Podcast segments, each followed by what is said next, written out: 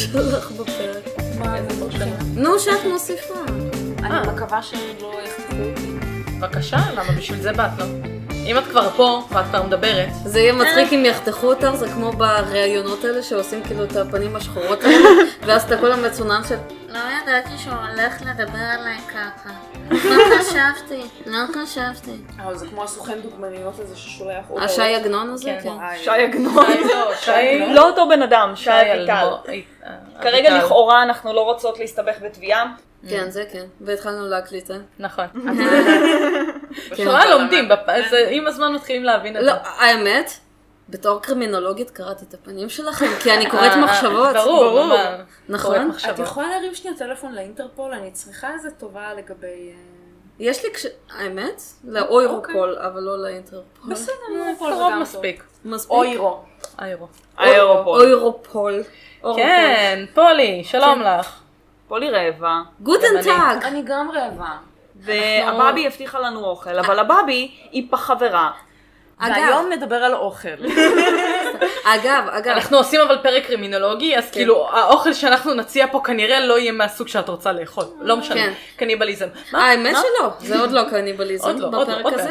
רגע, לא עשינו הצגה עצמית אבל. פרק חדש, פולי. כן, אני פולי, את הבאבי. קסניה פה איתנו, סוניה ממשיכה איתנו לפני שהיא בורחת בחזרה לפינלנד. כן, זה המומחית לענייני כימיה והמומחית לענייני קרימינולוגיה, פינלנד וגרמניה. והמחרטטות בשקל שזה אנחנו.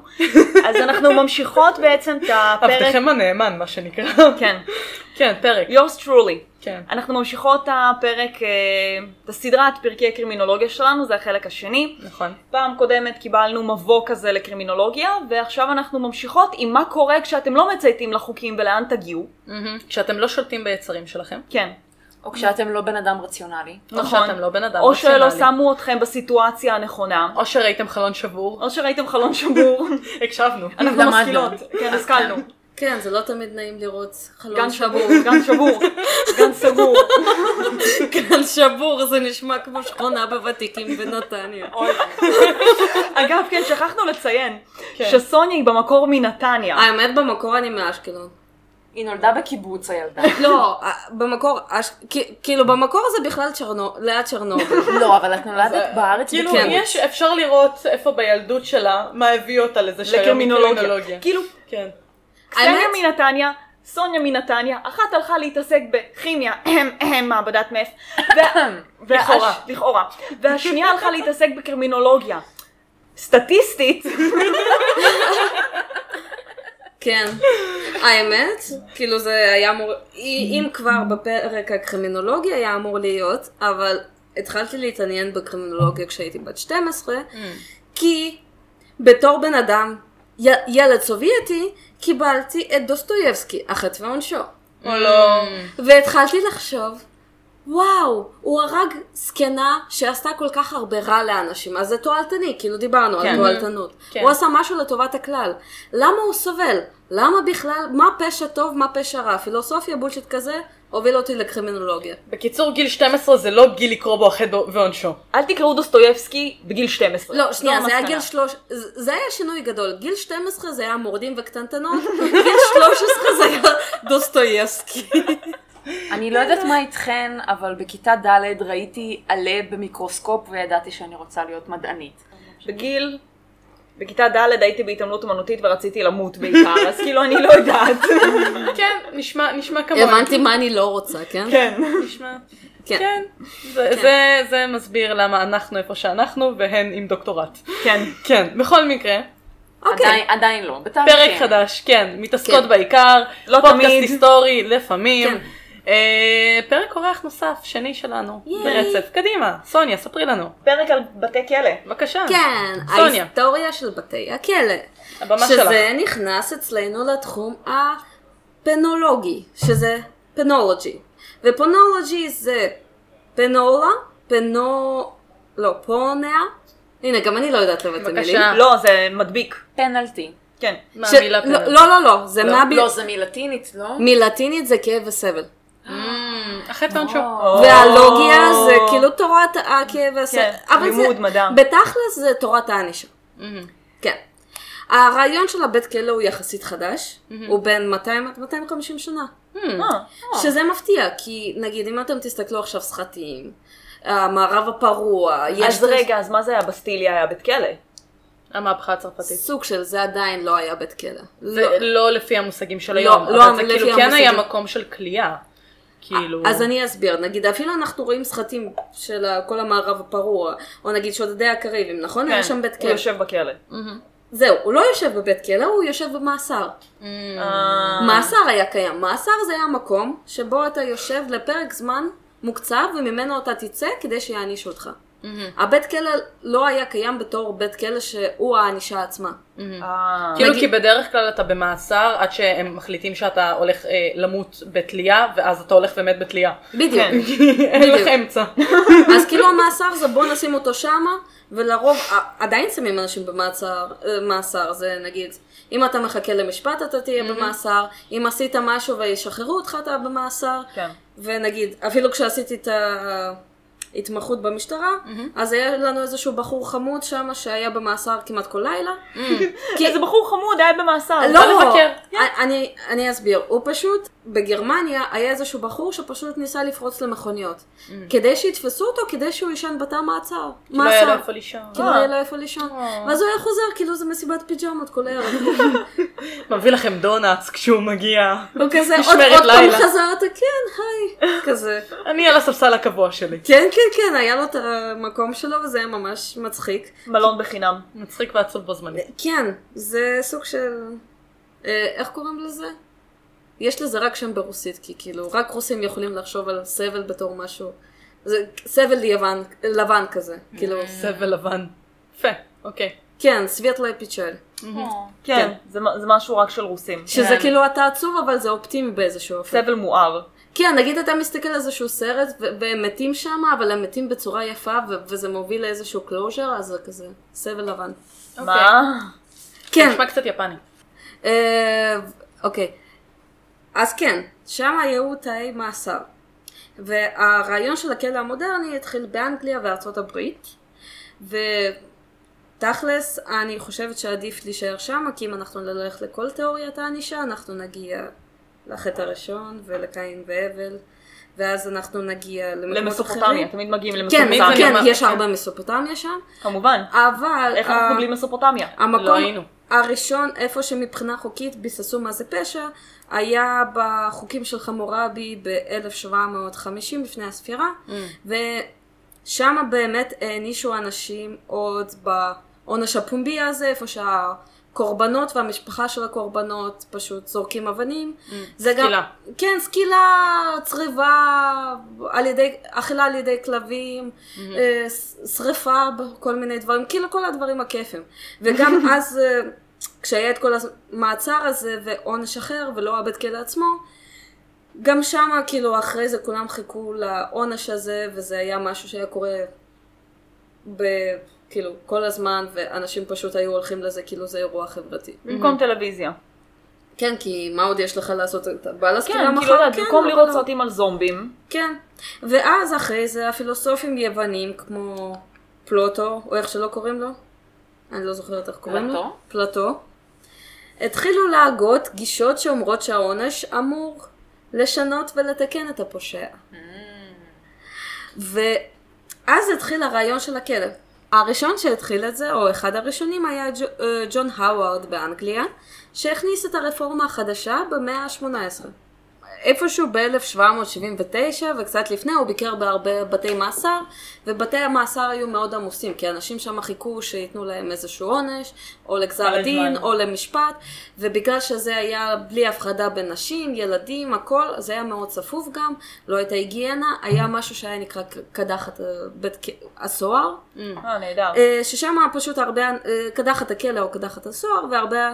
אסירים וסוהרים מתו מזה, כי הם היו תמיד ביחד, והוא הכניס כל מיני רפורמות, אז זה שקודם כל הבית כלא ימומן על ידי המדינה, והסוהרים יקבלו משכורת מהמדינה עצמה, זה שהאנשים שיושבים שם הכלואים יקבלו תנאי מחיה נורמליים, אוכל נורמלי, כל מיני שירותים כאלה שיטפלו בבעיות שיש להם, והכלא הראשון באנגליה נפתח ב-1816. במאה הכי שמה. כן. אז להם לא הביאו תפוחי אדמה נעים, כי היה לכם בפרק תפוחי אדמה שהביאו את זה לאסירים בבתי לאכול את זה לא מבושל. לאסירים. כן, כי לא ידעו מה לעשות עם זה. אבל זה לא היה באנגליה. אבל אז הם נשארו כאילו שבעים ולא מתו. לא, זה היה בצרפת. הבחור שהביא מצרפת. נראה לי בצרפת זה היה. כן, תורה אני מקשיבה לך לפעמים. כל הכבוד. וואו, אתה מדהים צרפת. גם אני מקשיבה. והכלא הראשון מסוגו בארצות הברית נפתח ב-1829, שהיה מחולק לתאים, כמו שאנחנו מכירים את זה היום. שהם לא היו כבר ביחד, כל אחד בתא משלו, ואז הם יוצאים לצהריים, לחצר לזה, וכל אחד בערב חוזר לתא משלו. והרעיון הזה נשאר, ואז בבתי כלא עתידיים הם המשיכו לעשות את זה בארצות הברית, בעולם, באירופה, בכל מקום. וגם ההפחדה הזאת מנעה מחלות, מנעה כל מיני, מנעה מרד, תרמה לשקט, ושקט זה דבר מאוד חשוב בכלא. כן. אתם רואים, ריחוק חברתי זה חשוב. כן. תמיד היה. תהיו אינטרוברטים. האמת שזה, כאילו רצית להגיד את זה בהמשך, אבל נגיד ריחוק חברתי, כל הקטע של הקורונה, בתי כלא ממש סבלו מזה. כן. וישראל אחת מאלה שכן הצליחה איכשהו... למתן את זה? כן. מהמחוסנים בכלא, מחסנים אותם, מהבדיקות לכל מי שנכנס ויוצא, כי בתי כלא ממש סובלים עכשיו מקורונה. כן, לא מדברים על זה. כן, זה גם כאילו... מדברים על זה בחוגים הקרימינולוגיים, היה כנס שלהם בישראל, על קורונה ובתי כלא. וואו. כן. אוקיי. כן. והיה אפשר להקשיב לזה בזום בחינם, ושלחתי לכם קישור. וכולנו שכחנו. גם אני שכחתי אז, אני פשוט קראתי את האבסטרקס והכל. אבל כן, אז ההפחדה תרמה לשקט, למחלות, לזה שגם למנוע התאגדות של האנשים נגד הסוהרים ודברים כאלה. ועם השיטה החדשה התחילו לעשות כל מיני ניסויים בכלא של... רפורמות, נגיד, אם אסירים עושים ככה וככה, הם יקבלו כל מיני נקודות, או יקבלו כל מיני תגמולים, כמו שעושים עם ילדים, אתה מקבל כל מיני צ'יפים וכאלה, ואז אם יש לך מספיק, אז אתה תוכל לצאת לפני הזמן עם זה, ודברים כאלה. התנהגות טובה או דברים כאלה. התנהגות טובה, אם אתה שם עושה ככה וככה. וכל הדברים האלה תרמו, כל השיטות ניקוד הזה תרמו לזה שאחרי זה הם התחילו לחשוב על אולי לעשות, נגיד, 3 שלבים. נגיד, סר וולטון קרופטון, שהיה מנהל בתי כלא באירלנד, חשב בוא נעשה להם שלב ראשון שזה בידוד, ושלב שני יהיה עבודה בצוות, לראות איך הם בצוות, ושלב שלישי שהם כבר עובדים בעצמם, אבל אין הרבה פיקוח, ולראות איך הם כבר לוקחים אחריות ועושים זה וזה וזה, וכל מיני דברים, איך להחזיר מישהו למוטב. וגם הרבה מהשיטות האלה משתמשים בהם עכשיו בכל מה שקשור לאנישה של נוער, שבוא נתן להם הזדמנות, בוא הם יעשו ככה ושיקום בדרך הזאת והזאת, ובוא נקל בהם בעבירות ראשונות. כדי שהם יוכלו כאילו לחזור לחברה בסופו של דבר. כן, טיפול אישי, נפשי, השכלה, הם עכשיו לא רק לבני נוער, אבל כל השיקום הזה זה משהו שמאוד עולה עכשיו, כי אתה יכול לנעול מישהו, אבל מה זה תורם? נגיד עבירה קטנה, וצריך באמת לחשוב מה עושים עם כל אסיר. ואחת החלוצים המפורסמים של הפנולוגיה, ג'רמי בנטאם, שדיברנו עליו כבר. כן, האנגלי. הוא היה בן הראשון שדיבר על הכלא בתור העונש בעצמו. זה שאנחנו לוקחים את העבריין מהחברה כדי להגן עליה. כפי שאתם אולי זוכרים. כן. והוא המציא את הארכיטקטורה של המבנה שנקראת פנופטיקון. אז פנופטיקון זה רואה הכל. אוקיי. וזה פשוט, הוא תיאר את הכלא בתור משהו שנראה בצורה של טבעת, עם חור באמצע, דונט כזה, כן?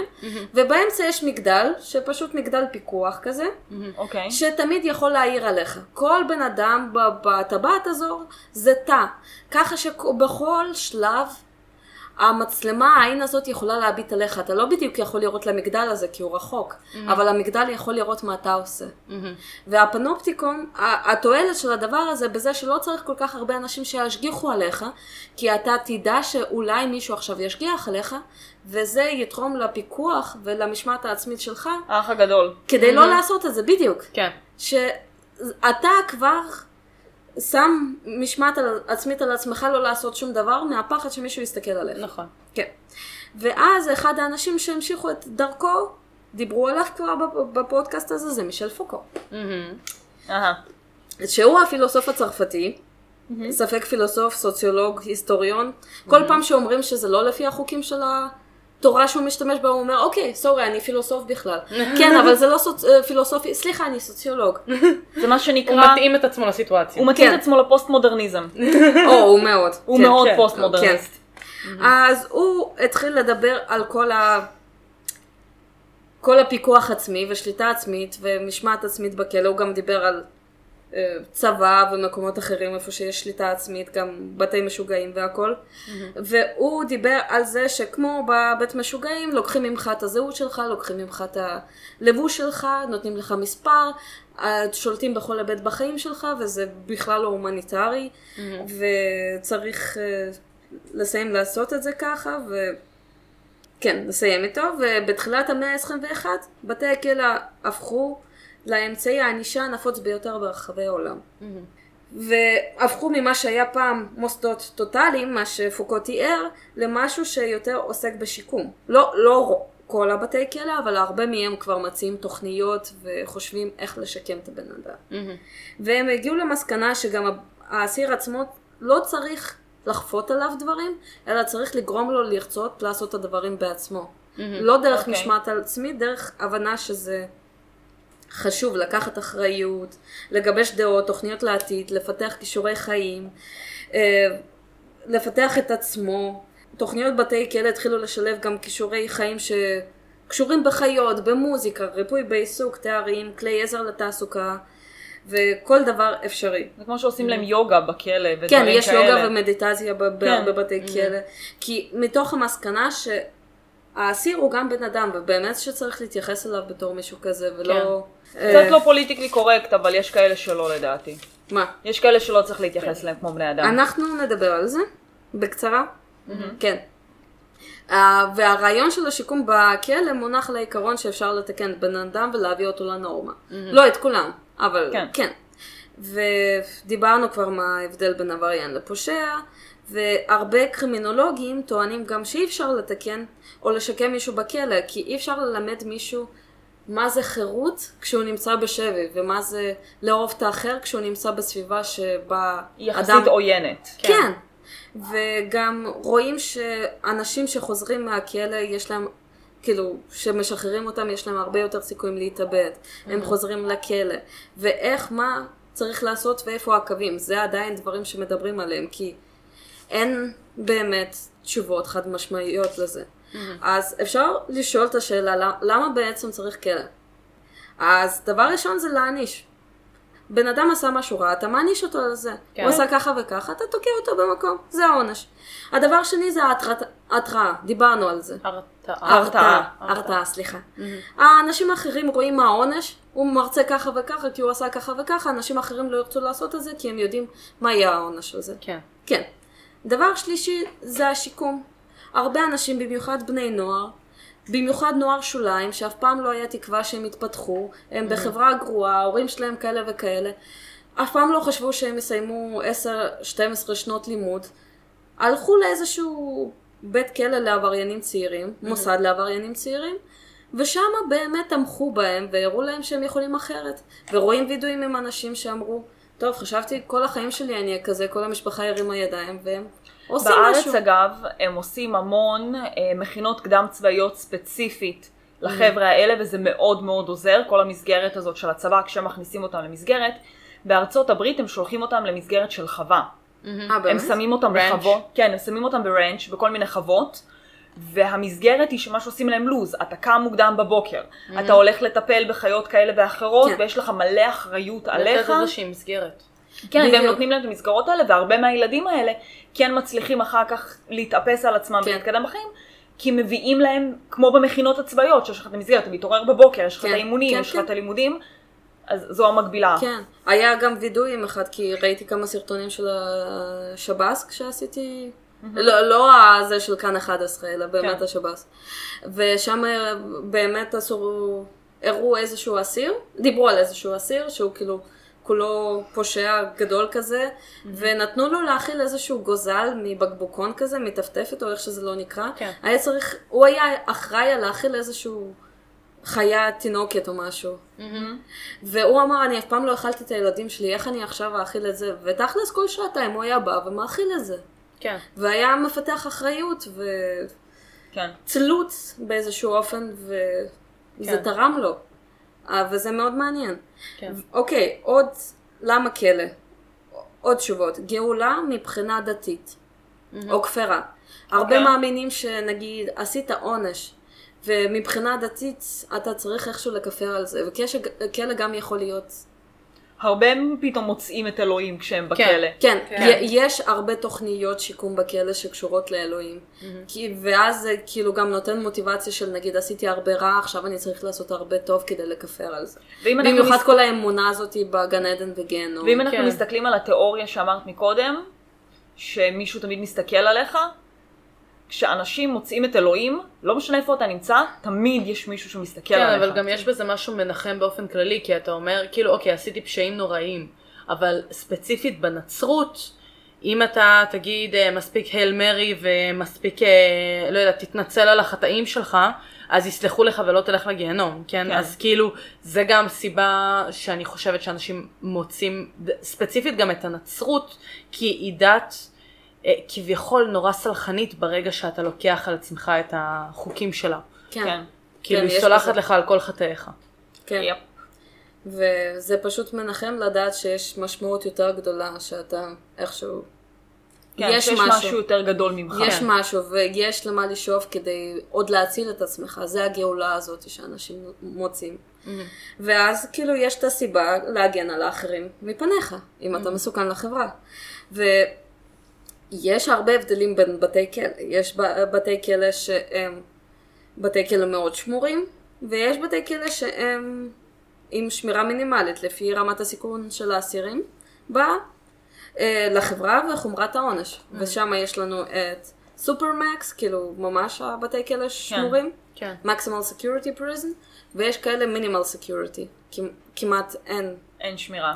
ולרוב האלה שהפושעים הכבדים, הרוצחים, האנסים ודברים כאלה, יהיו בשמירה המקסימלית, גם טרוריסטים. ואלה שביצעו, לדוגמה, פשעים של צווארון לבן, כל מה שקשור לכספים, מעילה ודברים כאלה, הרבה בתחום הפיננסי ישבו במשהו עם שמירה מינימלית. כן, כי הם לא פוגעים פיזית. כן, הם לא כאילו מסוכנים כביכול מהבחינה... בכלא אתה כבר לא מסוכן, אתה לא יכול לעשות עליי תרמיות וכאלה. כן, ויש עכשיו מלא ארגונים וחברות כמו Amnesty International, European Council והצלב האדום, שהם מבקרים בבתי כלא, בודקים אותם, בודקים שהכל לפי התקנים, שאין עינויים, שאין דברים שלא לפי החוק, ומעביר ביקורת, וזה עזר בהרבה מקרים למנוע... התעללות. במדינות שבהן אכפת מהדבר הזה. כן, בואי, הם יבואו לאיזה קמבודיה. כן, פחות אכפת להם. כן. ובכמה מדינות יש בתי כלא פתוחים, שבהם האסירים יכולים ללכת הביתה, ללכת לעבוד בחצי משרה, או ללכת ללמוד באוניברסיטה. ונגיד בפינלנד, יש אי קטן, לא רחוק מהבית שאני גרה בו, נקרא סואמלינה, האי הפיני או המבצר הפיני.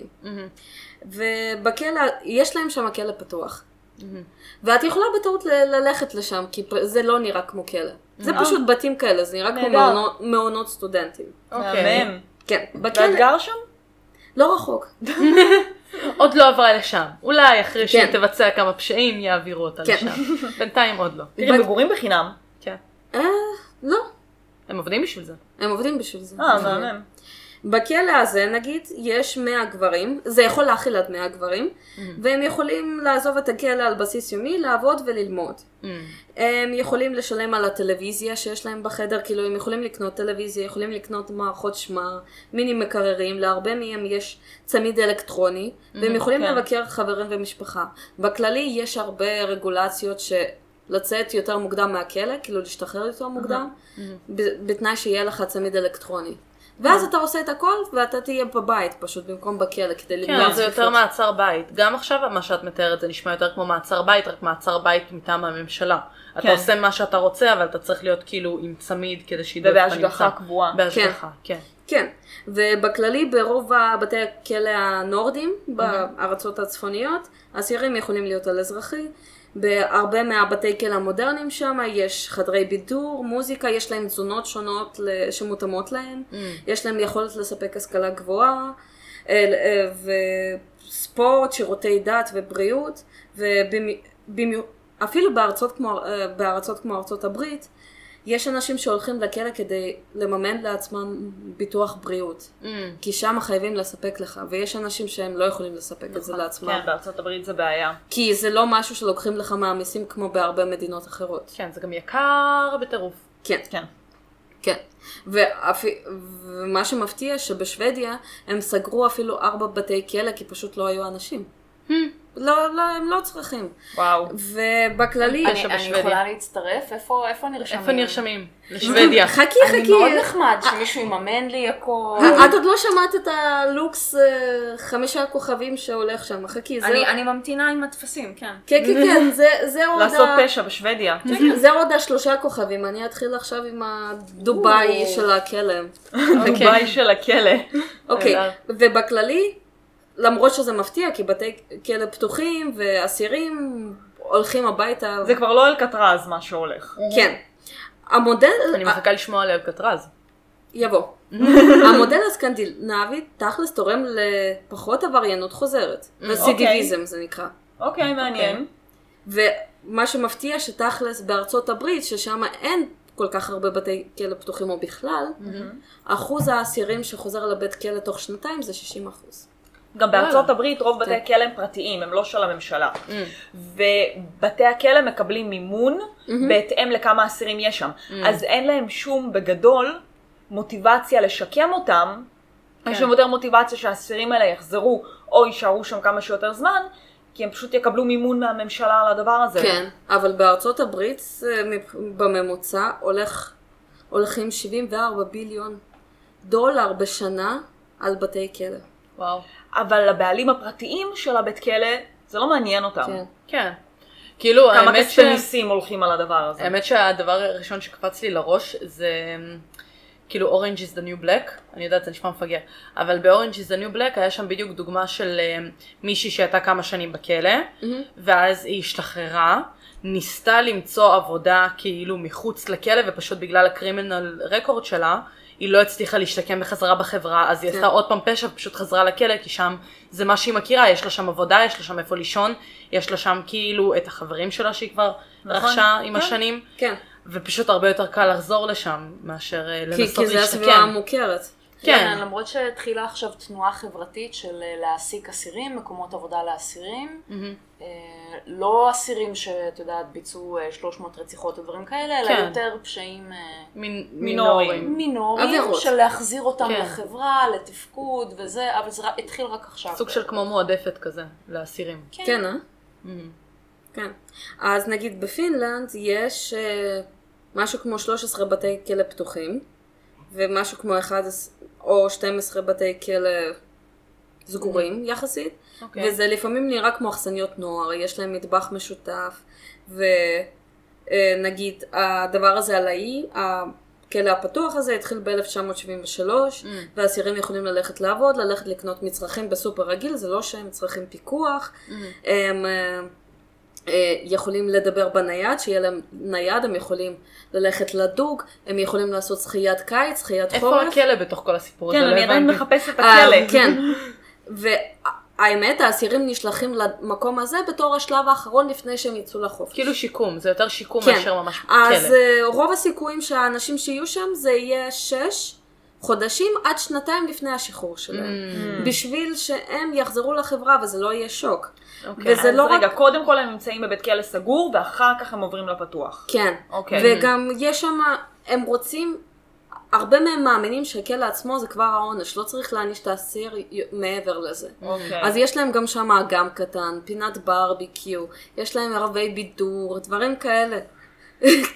מה זה, זה יותר ממה שסטודנטים מקבלים. כן, אנחנו מתלוננים פה של מה, אני משלמת 10,000 בשנה לתואר, ואסירים מקבלים השכלה חינם, ואז זאת אומרת שם אסירים הולכים לדוג.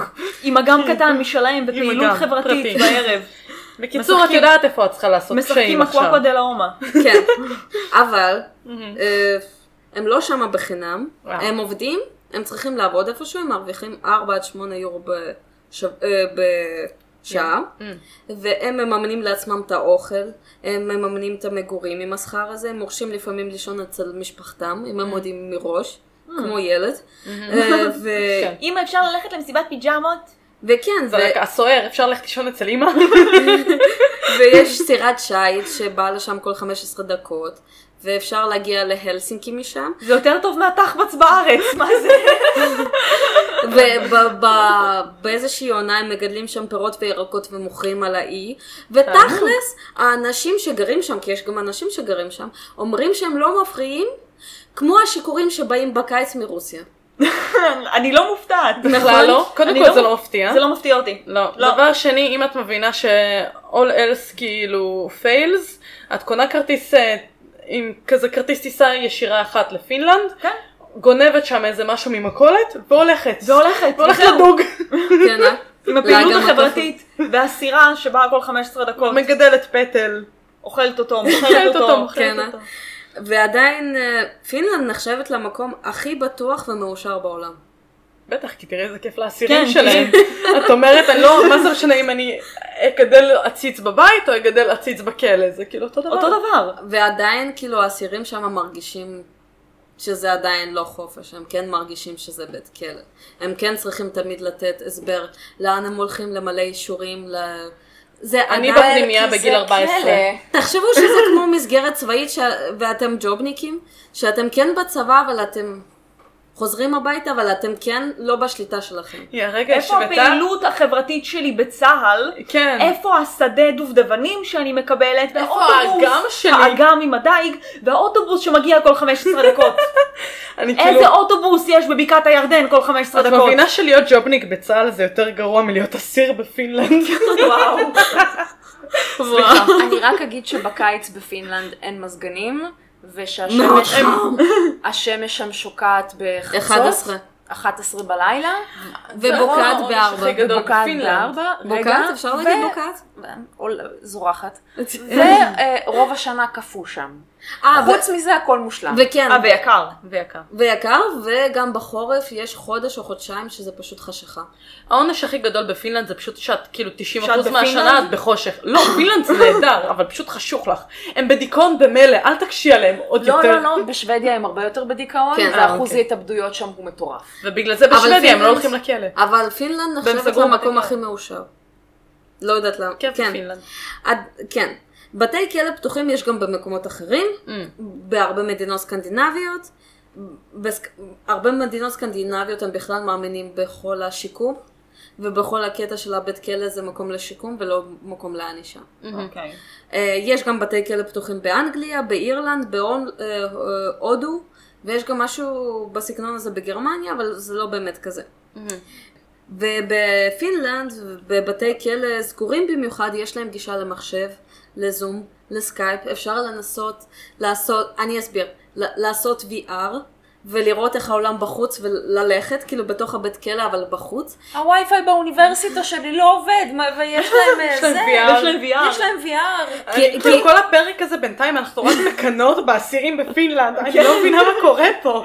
כי הם רוצים לתת לאסירים שבמיוחד לא יצאו אף פעם מהכלא להבין מה זה העולם בחוץ. לא מגיע להם. קודם כל נכון. כן. אם רצחת וגם אנסת, לא מגיע לך לצאת מהכלא, I'm sorry. נכון. או לראות איך נראה העולם בחוץ. אבל נגיד, לאסירים שכן אולי יצאו מתישהו, הם רוצים שיהיה להם את הכישורים להבין את הטכנולוגיה ולדעת להשתמש בה, כדי שהם יצליחו להסתדר בחוץ. ולא יהיו כמו הבחור הזה מהשושנק שפשוט תלה את עצמו. בקיצור, אנחנו כיננו באסירים בפינלנד מספיק, אפשר לדבר קצת על אלקטרז? שנייה, עכשיו אני הולכת ללוקסוס. זה עוד לא היה לוקסוס? זה לא היה לוקסוס. בנורווגיה יש את כלא הולדן, יש שם אולפן הקלטות. מה אנחנו עושות פה? שנייה, אנחנו מקליטות פודקאסט במקום הלא נכון. תקשיבו בהתחלה. אוקיי, אולפן הקלטות, שיעורי מוזיקה, בישול, נגרות, טיפוס הרים, DVD, ספורט, התאים בגודל של הדירה שלי, מטבחון, טלוויזיה, מקלחות, שירותים. הכלא נחשב לאחד המאומנים שיש בעולם. הסוהרים לומדים סיעוד, קרימינולוגיה, עבודה סוציאלית, פסיכולוגיה, הגנה עצמית לכל מקרה, כדי לעזור להם להשתקם. הם לא שמה כדי להעניש, הם שמה כדי לעזור, הם משחקים איתם קלפים, הם שמה כדי לטפח את האסיר, כדי שהוא ירגיש שהוא בן אדם שווה לכל אחד אחר. מה קורה? הלכתי לשתות בנק בנורווגיה, בסדר? רגע, באיזה גודל הדירה שלך?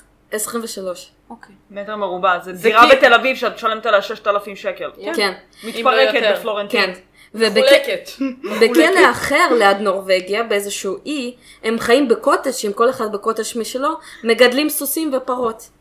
בכלא אחר בסקוטלנד, האסירים מקבלים 40 שעות בשבוע של קישורי חיים, מחשב, תעסוקה וכל דבר שיעזור להם אחרי זה להשתקם בחוץ. פרק הזה ממש מדכא אותי. כן, זה השלב שבו אם היינו מצלמים את זה, אז היינו רואים את כל הבעות פנים שלנו של למה אנחנו בישראל. כאילו, לכי תשתדי בנק בנורווגיה, זה או שאת יוצאת עם 100,000 כסף, או שאת יוצאת כאילו בבית מלון, אין לך? את תצאי מזה בן אדם יותר טוב אחרי כל הסוסים והקוטג'ים והקרימינולוגיה והטיפול הפסיכולוגי והאולפן הקלטות. כן, יש להם להקות רוק מהכלא. א' כל ברור שיש להם להקות רוק בנורווגיה, איזה עוד להקה תהיה להם? כן. אין להם מוזיקה אחרת. כן, זה המוזיקה שקיימת. אוקיי, ספרד, יש כלא ארנויס, שם אפשר לגדל את המשפחה שלך. אם אחד ההורים מרצה עונש, יש שם מעונות וכאילו גן לילדים, יש שם פסיכולוגים לילדים. מה זה הייטק? ואפשר לגדל שם ילדים, וזה כאילו כמו גוגל למשפחות, אבל בכלל. זה הרגע הזה שיגאל אמיר אומר לעצמו, למה לא התנקשתי בראש הממשלה הספרדי? כן. זה יכול להיות נצמד, למה התייחדות פעם בעשור, אם אפשר לגדל משפחה בכלל? וואו, סליחה. בוא נלך ליפן. נולדתי ברצח רבין, מותר לי, הייתי שם. אגב, ביפן יש להם איזה 98% הרשעה. כן. אבל יפן, כי אתם אוהבות יפן, יש כלא לגיל הזהב, שנקרא אונימיצ'י. אגב, ביפן יש להם מינוס ילודה, ואחוזי זקנים ממש גבוהים, אז זה הגיוני. כן. במקום ללכת לבית אבות, את עושה פשע והולכת לבית כלא לגיל הזהב. כן, אז זה כלא לגיל הזהב, אונימיצ'י, שהוא לאנשים מעל 70, עם עברות קלות. ושם דואגים להם שהם מקבלים את כל התרופות ואת כל הטיפול שהם צריכים. הם מקבלים גם שטיח טטאמי, אין לי מושג מה זה, טלוויזיה ושירותים. בכלא אחר בנורווגיה... השירותים השווים, אבל. כן. ששרים לך ועושים לך פריץ לתחת ועושים לך פו אחרי זה. כן. כלא אחר בנורווגיה, בוסטוי, יש שם חדר אישי לכל אחד, מטבח, מחשב אישי, טלוויזיה, דיווידים, נותנים לך טאפצ'קי, יש רצפה מחוממת. טאפצ'קינה לבית. כן. מרפסת לכל אחד, קורסים לציור, בישול, אולפן הקלטות גם. זה מזל שפתחנו בקבוק יין, כי הפרק הזה מה זה מדכא. סורי. לא מדכא מהפן שחשבנו שהוא ידכא, את פשוט מבינה. כן, פשוט בא לי לחתוך ורידים עכשיו. אני הולכת לעבוד 5 ימים בשבוע. בשביל לאפשר לעצמי דירה בראשון. ואין לך כסף לקורסים. ואין לי כסף לחיות, ואז את אומרת, אסירים בנורווגיה. כן. האמת שזה גם לא רק בנורווגיה, בגלל השיקום לפעמים את חושבת לעצמך. גם פה בבתי כלא, כשהאסיר נמצא פה, המשפחה מקבלת כסף כי הוא לא יכול לפרנס את המשפחה. נותנים להם אוכל, נותנים להם קורסים, הם עובדים עם הצבא, כאילו הם לא מקבלים הרבה כסף, אבל הם עובדים עם הצבא בנגרות, יש להם חדרי כושר. כשהייתי פה בבית כלא מטעמי צה"ל, יכולתי לאכול, לא אכלנו שם בסוף, אבל שם הם מקבלים סטייקים. אני קיבלתי קלקול קיבה בצבא, אז כאילו, כן. אני הייתי צריכה להילחם עם שף הראשי של המטבח כדי לקבל שניצל טבעוני כזה חצי כפור. הייתה לי אלרגיה לאוכל צבאי, כי הם שטפו... למי לא? לא, הם שטפו את זה עם איזשהו סבון, כאילו גם את הירקות, והסבון... הסבון עשה לי אלרגיה, והייתי חצי מהשירות שלי פני צלקת, כאילו הכל היה חדשקונים. עכשיו אני ממש רוצה לעשות אנליזה לקלירדיש. וואו. קדימה. לטיפוליך המסור. נשמע בפרק הבא שאת תספרי לנו על כימיה. אז אני מסיימת עכשיו עם כל המודל הנורדי הזה, והרבה פעמים למודל הנורדי יש הרבה ספקות, כאילו מאנשים בחוץ, כי לדוגמה, למה אתה נותן כל כך הרבה הקלות ועוזר כל כך הרבה לאנשים שעשו כל כך הרבה רע? ואיפה אתה שם את הקו בין שיקום לבין אנישה? ונגיד יש לנו את אנדריאס ברייביק, איך שלא קוראים לו. שהוא רצח ב-2011, ביולי 22, משהו כמו 77 בני נוער וצעירים באי אוטויה. זה באי, בנורווגיה? באוטויה, כן. הוא גם פוצץ לפני זה משרדי ממשלה. נהדר. כן. בחור עסוק בסך הכל. כן, רשמתי עליו גם תזה, הוא נחשב לטרוריסט או לא, כי הוא פונדמנטליסט או משהו כזה. בפרק הבא של סוניה היא באה פשוט להקריא לנו את התזות שלה. כן, תמשיכי. תראו כמה הוא השיג, אנחנו עושות תואר, בשביל מה? אז בואו נגיד ככה, בכלא שהוא נמצא בו, יש שם, שהוא נראה כמו מינימום מעונות סטודנטים, יש לו חדר, למרות שהוא כאילו לא מקבל מכתבים מעריצים, כי פשוט לא נותנים לו את זה. ברור. זה עורר תעמולה, כי יש לו טלוויזיה, יש לו מחשב, יש לו משחקי מחשב, יש לו אוכל, והוא משתף בתחרויות אפייה של עוגיות חג מולד. וואו. הוא בונה את הבתים האלה של ה... ג'ינג'ר ברד. ג'ינג'ר ברד והכל. ולמה מגיע לו את זה? ושאלה למי כן מגיע ולמי לא. איפה אנחנו כן שמים את השיקום, ואיפה הבן אדם לא יכול להשתקם. אז זה דבר שעדיין חושבים עליו. וכמו שדיברנו, הרבה בתי כלא עכשיו סובלים מקורונה. כי... גם לא לכל בתי כלא יש אמצעים באמת לפקח ולעשות בדיקות, כי בדיקות זה יקר. נכון. ותכלס לשחוד קורונה זה דבר פריבילגי. כמה שאני לא אוהבת להשתמש במושג פריבילגיה, מדינות עולם שלישי באמת מתות מקורונה. כן. כי פשוט אין להם אמצעים. גם כל הציוד שקשור בתמיכה בחולי קורונה ובשיקום חולי קורונה, עולה מלא כסף. מכונות אקמו זה ים כסף. כן, כן. אקמו מציל חיים, אם את תופסת את הקורונה בזמן, אבל כאילו, למי יש כסף לציוד הזה? בדיוק. כן. וגם עשו הרבה מחקרים על איך אוכלוסיות מחולשות סובלות יותר מקורונה מאחרות. מכל הקטע של ההיגיינה האישית, לדברים אחרים, לא יודעת, גישה לכל ה... שירותי בריאות ודברים כאלה. האמת שיש עכשיו המון דיונים בנושא של הומניטריות, שהומלסים מתים מקורונה, ויש צדדים באוכלוסייה שיגידו, אוקיי, טוב, זה דרך להיפטר מההומלסים. כאילו ברירה טבעית כזה? ברירה טבעית, כן. ומצד שני, האם אנחנו כבני אדם, איך אנחנו מתירים דבר כזה, ואז מתחיל ויכוח שלם של... אוקיי, יש לנו נגיד מכונות של אקמו, אז על מי את רוצה להשתמש בהם? על אזרח שמשלם מיסים או על אומלס. או על אומלס. וזה מאוד פילוסופי ומוסרי ומסובך. כן. אוקיי, בתי כלא מפורסמים. כן. אלקטרז. טם טם טם. בואו נדבר על משהו שקצת יעשה לנו שמח ולא נרגיש רע עם עצמנו. שאנחנו לא בכלא. שאנחנו לא בכלא. זה היה בית כלא שהוא היה אי בסן פרנסיסקו.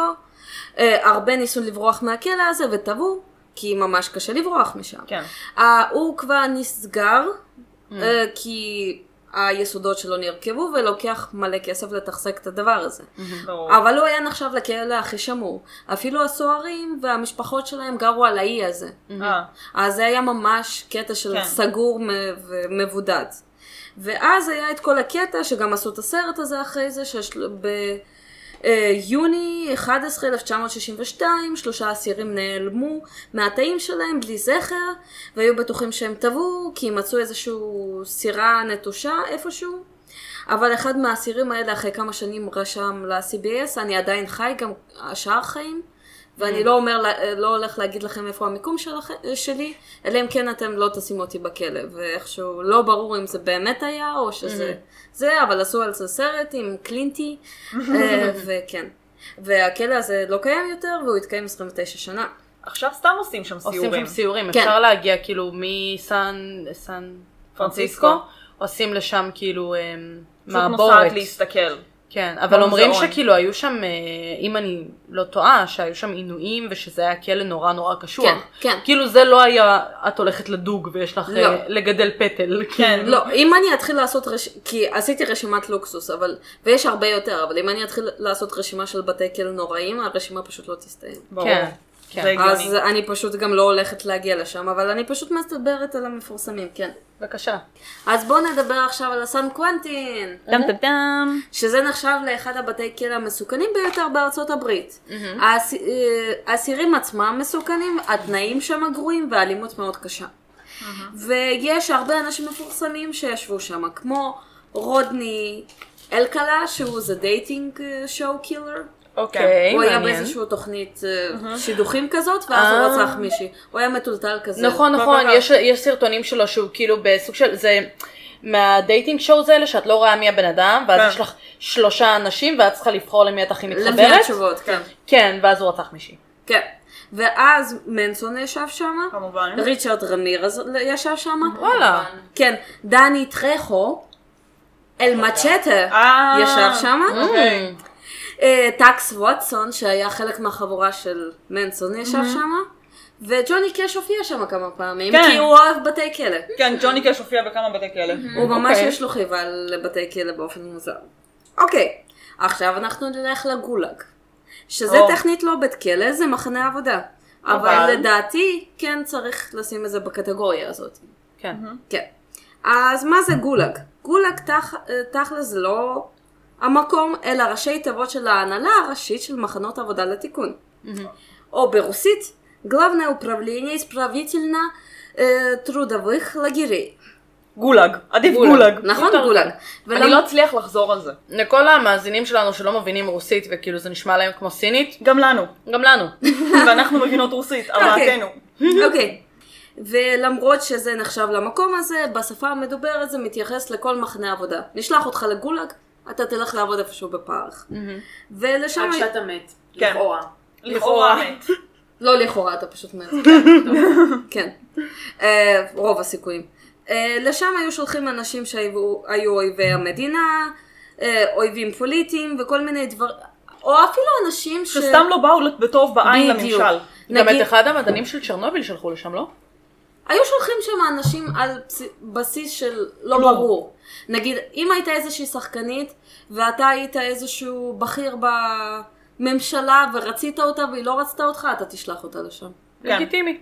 היה שם מלא סופרים. סיבה מספיק טובה. מלא אנשים מוכשרים, המון כישרונות שמתו. כן, כן. יש מלא ספרות ומלא דברים על זה. לאסירים שם היו קוראים זקים. זקים. כי זקה, את הזקלוצ'וני, אסיר ברוסית, זקי. והיו כל מיני מחנות שונים לאסירים שם. היו מחנות שהיו לאוכלוסיות שהם היו ילדים. כאילו כל הצעירים. היה לאלה שבעלי מום. ממקי לכל האימהות, והיו לאלה שהיו פשוט הגברים שהולכים לעבוד שם. והיה שם הרבה רעב, שבירת רוח, שלג, התעללות, אונס, מחסור באוכל ברמה. הם היו עובדים במשך כמעט 18 שעות ביום, וברמה כזאת צריך לאכול משהו כמו, לא יודעת, 3,000 קלוריות ביום. הם היו אוכלים משהו כמו 700. וואו, אחלה דיאטה. כן. לא, אולי הם היו אוכלים 1,000, אבל... עדיין, זה לא מספיק. והאסירים עצמם היו אלימים אחד כלפי השנים. כי הם היו רעבים, ברור. תנסי לבוא אליי אחרי שאני לא אוכלת כמה שעות. לא כדאי, לא מומלץ. והם נסגרו, כבר אין גולגים, למרות שיש מחנות עבודה. ואם את שואלת אנשים מהתקופה הסובייטית, הם אומרים שיש עדיין גולגים. אבל פשוט לא קוראים להם ככה. רק לי זה נשמע קצת כמו שואה. קצת. זה בדיוק זה. עושים לזה ריברנדינג, לא קוראים לזה שואה ולא קוראים לזה גולג, והיום זה סתם בית כלא. מחנה עבודה. מחנה עבודה. עדיין יש מחנות עבודה בסיביר. מחנה עבודה זה חוקי, כביכול על פי הממשל. כן. בואו נדבר על גואנטנמו ביי. יס. אני אומרת את זה נכון, לדעתי. גואנטנמו. גואנטנמו ביי, סליחה. כן. גם אני יודעת לבטא דברים לא נכון. עד שהיא יודעת להגיד משהו נכון, תני לה להתלהב. הפעם היחידה וגם זה יצא בפוקס. זה היה מתקן מעצר של ארצות הברית בקובה. המחנה נוסד בעקבות המלחמה של בוש על טרור, שעשתה הרבה דברים לא מוסריים, והיה מקום מעצר לאסירים ביטחוניים שהיו באיזשהו... חלק קשורים לטרוריסטים ולארגוני טרור כלשהם. זה היה בשליטה של... שהם לא מוגדרים. כן. זה היה בשליטה של ה-CIA והפנטגון, ובגלל שזה היה מחנה של ארצות הברית באדמה זרה, כל החוקים היו אפורים שם. בגלל זה היו מעצרים לא חוקיים, היו עינויים, וביניהם עצירות בלתי חוקיות, ביניהם היו דברים כמו מניעת שינה, מניעת אוכל, הפשטה, השפלה מינית, חשיפה לאור, עינויים מוזיקליים. וואי, עינויים מוזיקליים. עינויים מוזיקליים זה טכנו. אני יכולה לדמיין את זה. טכנו. לא. כל פעם שאת נכנסים קרי לאוטו. מה רב במטליקה? לא, אני כבר התרגלתי. עינויים מוזיקליים, אני אסביר את זה. קודם כל, ברשימה יש את ברני הדינוזאור. מה? כי אם משמיעים לך את זה יותר מדי, אתה משתגע. אני חשבתי על בייבי שרק. You love me, we're a happy family. כי זה לא נפסק, אתה לא שולט בזה, וזה ממשיך באוזן שלך אחרי שזה מפסיק. אני שמעתי דווקא על עינויים שקשורים ב... יש איזושהי מלודיה אמא שלי מורה למוזיקה, אני לא יודעת בכלל איך לקרוא תווים, אז מקסימום פולי הכי מוזיקלית מבינינו תסביר, שהמוזיקה, המנגינה מתחילה, ומשמיעים לך את הסוף של המנגינה רק פעם אחת, ומשם משמיעים לך רק את ההתחלה, ויותר לא משמיעים את הסוף. כן, עשו ניסויים עם זה. ואת מתחרפנת. כן, כי המוח שלך מנסה להשלים. היה דבר כזה, לא סתם אומרים, שדבר כזה שנקרא עינוי סיני, היו מושיבים אנשים, קושרים אותם לכיסא, ומטפטפת לך טיפה על הראש, באותו הקצב, כל הזמן, נון, סטופ, בקצב הזה, טיפה על הראש. עכשיו ותדמייני את זה ככה, כאילו את יושבת שעות. אבל נגיד עינויים מוזיקליים, אני עוסקת הרבה בתחום הזה. מה? כן. מענה הרבה מוזיקלית. מבחינת מחקר. אוקיי. כן. אז נגיד יש את כל ה... במיוחד שמה, השמיעו להם מלא בריטני ספירס וקריסטינה גילרה. אני אסביר למה, כי לגברים מוסלמים אסור לשמוע אנשים שרות. אז בזה זה היה עינוי סימבולי, כי הם הפכו אותם למוסלמים רעים. וגם, בואי, בריטני זה קאצ'י, זה לא יצא לך מהראש. אופס, I did it again. כי במיוחד בריטני שרה את כל ה... איה, איה, איה. כן, יש לה תמיכות שלה. לא פרק לילדים. כן. ונגיד, עם מטאליקה, כן, מטאליקה היה שם הרבה. הוא צודק. מה רע במטאליקה? מטאליקה זה מושלם. השמיעו גם מטאליקה שנכנסו לבגדד. לא ניקלבק? לא, הם רוצים לענות על זה. לא, הם השמיעו אנטרסנדמן. הם השמיעו אנטרסנדמן כשהם נכנסו לפג'ויה. וואו. מה? אבל אנטרסנדמן נהדר. כן. אנחנו לא עושים פה פרק על מטאל, בואו. כן, פרק על מוזיקת עינויים זה פרק בפני עצמו. כי יש על זה. פעם הבאה שסוניה בארץ. כן, מוזיקת עינויים, וואו. כן. אני המחשבה הראשונה שעלתה לי לראש באמת זה בייבי שרק. כן. את זה, כן, אבל יש... הדבר ראשון שלה לי לראש זה אומר, לא משנה. הייתה כתבה לא מזמן שאיזה סוהרים עינו חבר'ה בבית כלא, השמיעו להם מלא בייבי שרק ואז נהיה ראיוץ. כן. כי הם שמו בייבי שרק בלופים. בייבי שרק... נו, זה כמו הבארלי דינוזאור, את שומעת משהו כזה בלופים וזה נכנס בך.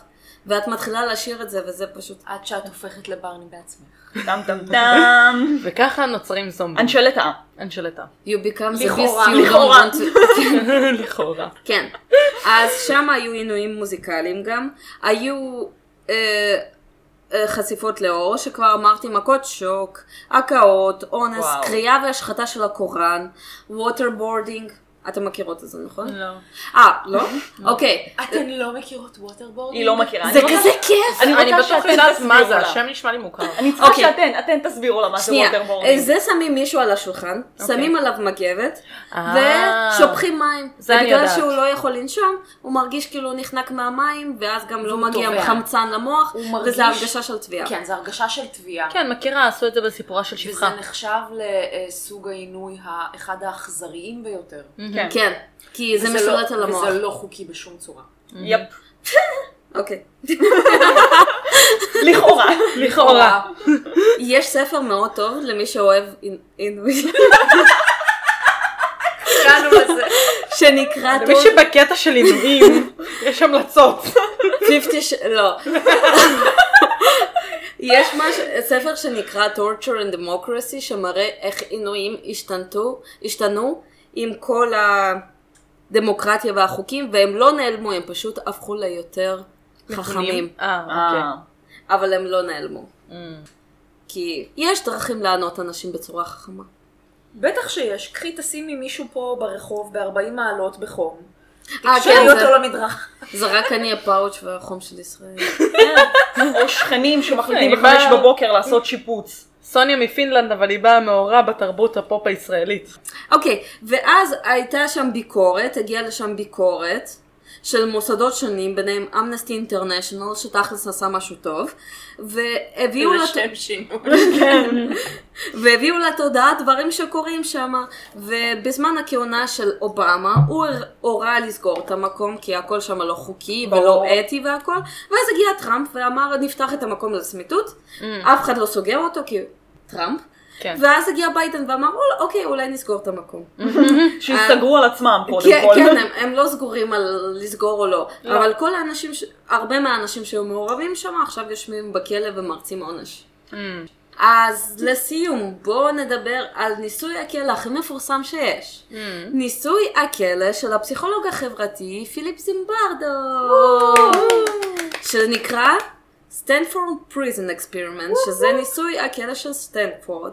מאוד מפורסם, מאוד נחקר, מאוד נלמד.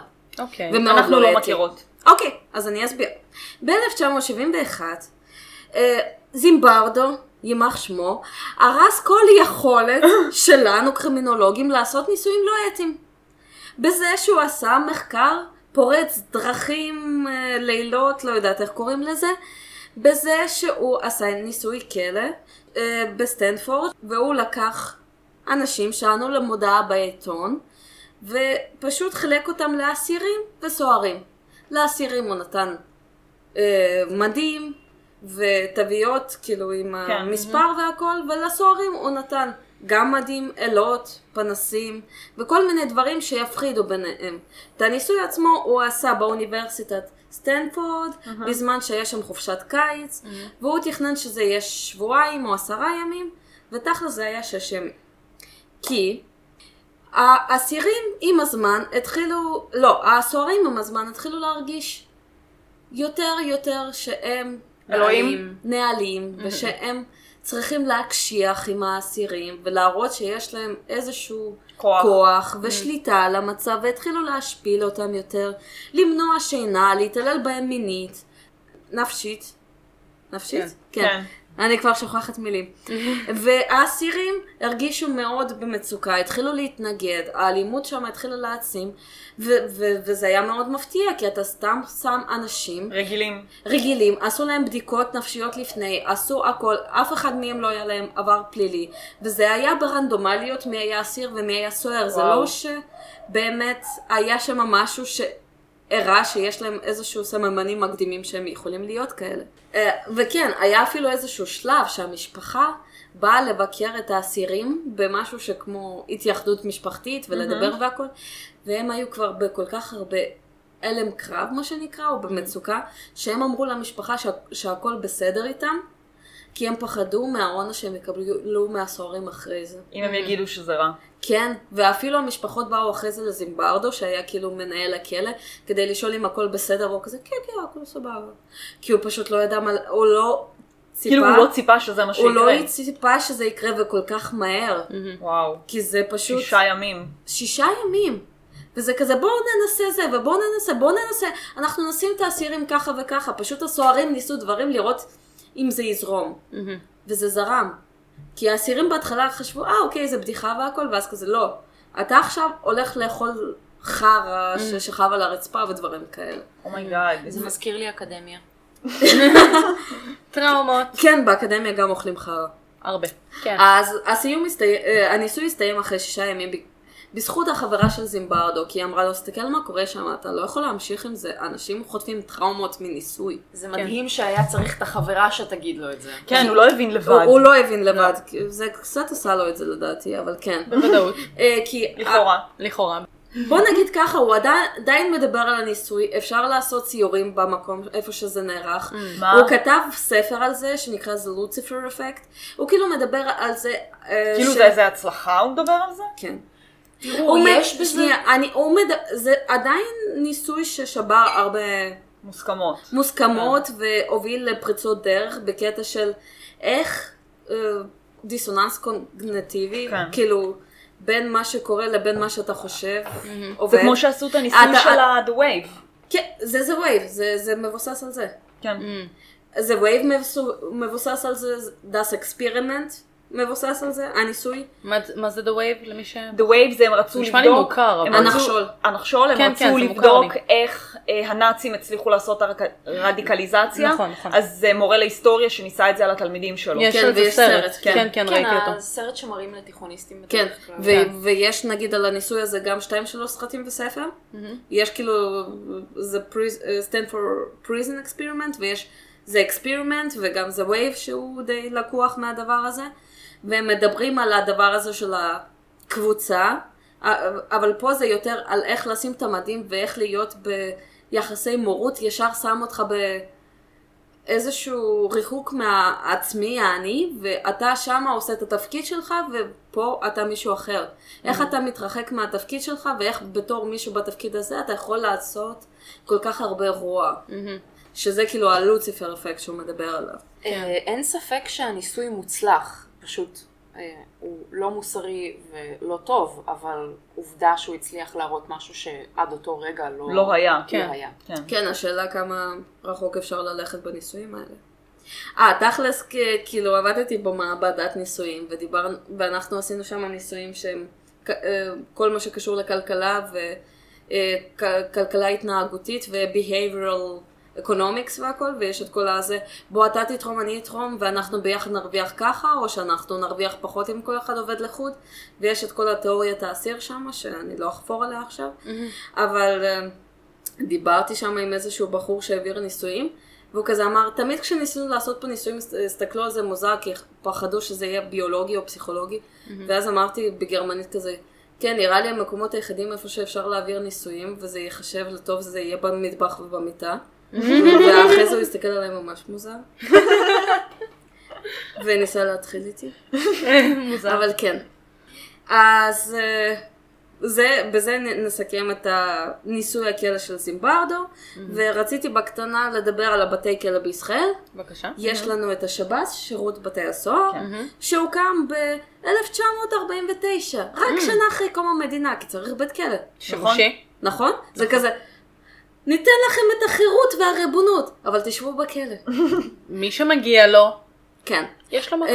השב"ס אחראי על 29 מתקני כליאה בישראל, והסדר יום הנורמלי של אסיר פה זה יהיה השכמה, ספירה, ארוחת בוקר, עבודה או לימודים, ספירה, ארוחת צהריים, חזרה לעבודה, פעילות בקבוצות, כל מיני חוגים, ספורט, ארוחת ערב, ספירה, נעילת טעים.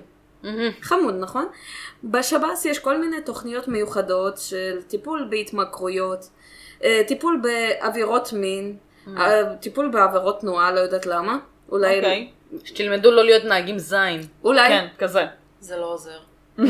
הכשרות מקצועיות, השלמת השכלה, שיעורי דת, חדרי כושר, יוגה, מדיטציה, גננות. כל מה שקשור לבעלי חיים יש, מה שסיפרתי עליו, עם הגוזל הזה או מה שזה לא יהיה. יש מערך חינוך שלם, שנגיד חינוך חברתי, חינוך ערכים, פיתוח דפוסי חשיבה אחרים, עמידה ביעדים, עמידה בזמנים, לימוד של קרוא וכתוב, כי הרבה מהם באמת... בקושי יודעים לקרוא ולכתוב, כן. השכלה תיכונית ואקדמית, שמותאמת לצרכים של הסוהרים, לימודי דת וכל מיני דברים אחרים. יש את הצדק המאחה שדיברנו עליו כבר בפרק אחר, שמאוד פופולרי בארץ. יש משהו שנקרא אופק, שזה לנערים צעירים, קטינים, ששם הם משלימים 10-12 שנות לימוד. זה עוזר להם להתקדם, וזה במיוחד לנוער שנפל בין השוליים, להראות להם שמישהו מאמין בהם, ושהם כן יכולים להתקדם. זה מאוד חשוב עם נוער. לא, יש גם נוער שבאמת משתקם מזה בצורה פלאית, ומגיעים להישגים, רק כי... מישהו מאמין בהם. מישהו נתן להם הזדמנות, שזה בערך כל מה שהם היו צריכים כדי לצאת מהמעגל של... זה ממש ממש חשוב. יש עכשיו במאסטר שף בחור שסיפר, אני לא זוכרת אם הוא היה... נראה לי כאילו במעצר כאילו נוער משהו, או שזה היה קשור גם לגמילות, לא יודעת בדיוק, אבל כאילו הוא מספר שלא היה לו מקום, עד שהוא הגיע למקום השיקומי הזה, ושם שמו אותו במטבח, וזה בנה לו איזושהי מסגרת, ובמסגרת הזאת כאילו באמת תבין, אוקיי, המטבח זה הפשן שלי, ואז אחרי שהוא כבר יצא מהשיקום הזה, או השתחרר מהמקום הזה, אז אחרי שהוא השתחרר, הוא חזר למקום הזה, וכאילו כבר בתור סוג של מדריך שמדריך ילדים חדשים שהגיעו לשם, והבין שזה הפשן שלו, ועכשיו הוא עובד במסעדנות, והלך למאסטר שף, לא מאסטר שף, משחקי השף, אחת התוכניות בישול למיניהן. וכן, וזה כאילו יכול באמת לעזור לשקם ולמצוא מסגרת. האמת שאני חייבת להודות שהצבא מאוד עושה פלאים בדבר הזה, כי אני כן עבדתי עם חיילים, כאילו השגחתי, עבדתי עם חיילים שהיו להם כמה בעיות, ואת רואה כזה, שונא את הצבא, לא רוצה אף פעם לחזור, זה, ואז ביום האחרון הם חותמים קבע, כי... זה הזה שהם רגילים עליו, ויש להם מערכת, ויש להם ביטוח, בריאות, והם עושים, יש להם 9-5, הם יקבלו משכורת, הם כן, ואת רואה את החלומות של, אני אפתח פיצוציה ליד הפיצוציה של אבא שלי. ואני לא אומרת שלפתוח פיצוציה זה חרא של חלום, אבל מסגרת עובדת מאוד. זה עדיין יותר טוב ממה שהיה להם קודם, זאת אומרת, זה נותן לך, זה מוציא אותך מאיזושהי מצוקה פסיכולוגית, שאת סוף סוף יכולה להתחיל לחשוב על מה יעשה לי טוב. וכשאת נמצאת בסביבה מאוד בעייתית, אין לך בכלל חשיבה כזאת, את רק חושבת איך לשרוד. כן, כן, כן, לגמרי. ונראה לי בזה אפשר גם לסכם את הפרק בתי כלא. ובנימה אופטימית זו. כן. למדנו הרבה. איך היא תמיד אומרת את זה בטון של, אוקיי, נו, חפרתם לי פה. לא, אני לא למדנו הרבה. אני לא יודעת איך לסכם. כן. כן, מאוד מאוד מעניין. עניין אותי לכי הביתה. אם אתם רוצים עוד פרקים עם סוניה, תכתבו לנו תגידו לנו איפה אפשר למצוא אותנו. פייסבוק, אינסטגרם, אפשר לכתוב לנו במייל, מתעסקות בעיקר@gmail.com, כאילו זה 2002. אנחנו בספוטיפיי, באינסטגרם, בספוטיפיי, באפל פודקאסט, בגוגל פודקאסט, באוברקאסט, בכל אפליקציות הפודקאסטים הקרובות לביתכם. יש לכם פאקס? אין לנו פאקס. OnlyFans? אין לנו OnlyFans, אולי בהמשך. לפרקים נוספים עם סוניה, תמתינו עוד שנה כשהיא תבוא שוב לארץ. שנייה. אם אתם רוצים לפרקים עם סוניה בשפה העברית, הגישו אחת. זה השלב שאני הורסת את הדברים שלי והולכת הביתה, למרות שאני בבית. בכל מקרה, תודה שבאת. ממש נהנינו, אנחנו חיכינו לזה מלא זמן. היה לי ממש כיף. גם אני נהניתי ואני לא אוהבת את הפודקאסט. איזה כיף. ומאזינה לו לפעמים. באופן קבוע. שיש לי כוח אליכן. באובססיה, בלופים. כן, במיוחד כשאני צריכה ללכת לכל מיני צעדות ביער. לבקר את האסירים. ואז לא יוצא פודקאסט מוקדם מדי, ואז אני צריכה לנסוע, ורק בצהריים אתם כזה יצא הפודקאסט, אז כאילו מה אני אעשה איתו עכשיו? כן, זה ממש חוצפה. אני אסביר, זה כי אבאבי עצלניטיוס. הבאבי כמעט תמיד מעלה את הפרקים ב8:00 בבוקר, עצלניתיות. צריכה לנסוע לאוניברסיטה ב1:00 בבוקר, שזה הדבר הכי מדכא בעולם, ואין פרק, אני לא נוסעת. כן, אז זה... פתחנו פה תיבת תלונות. שנייה. בקיצור, אנחנו נמשיך להתקן. זה שהייתם חלק מה... כן, לכל בשני חלקים. סיפור בשני חלקים, לכל מי שנהנה מהתובנות הקטנות של קסניה, חכו, גם היא תבוא להיות אורחת ראשית ולספר לנו סיפורים. תודה שהזנתם לנו, ניפגש בשבוע הבא, יום ראשון, בלי תלונות, בבוקר. ביי. ביי.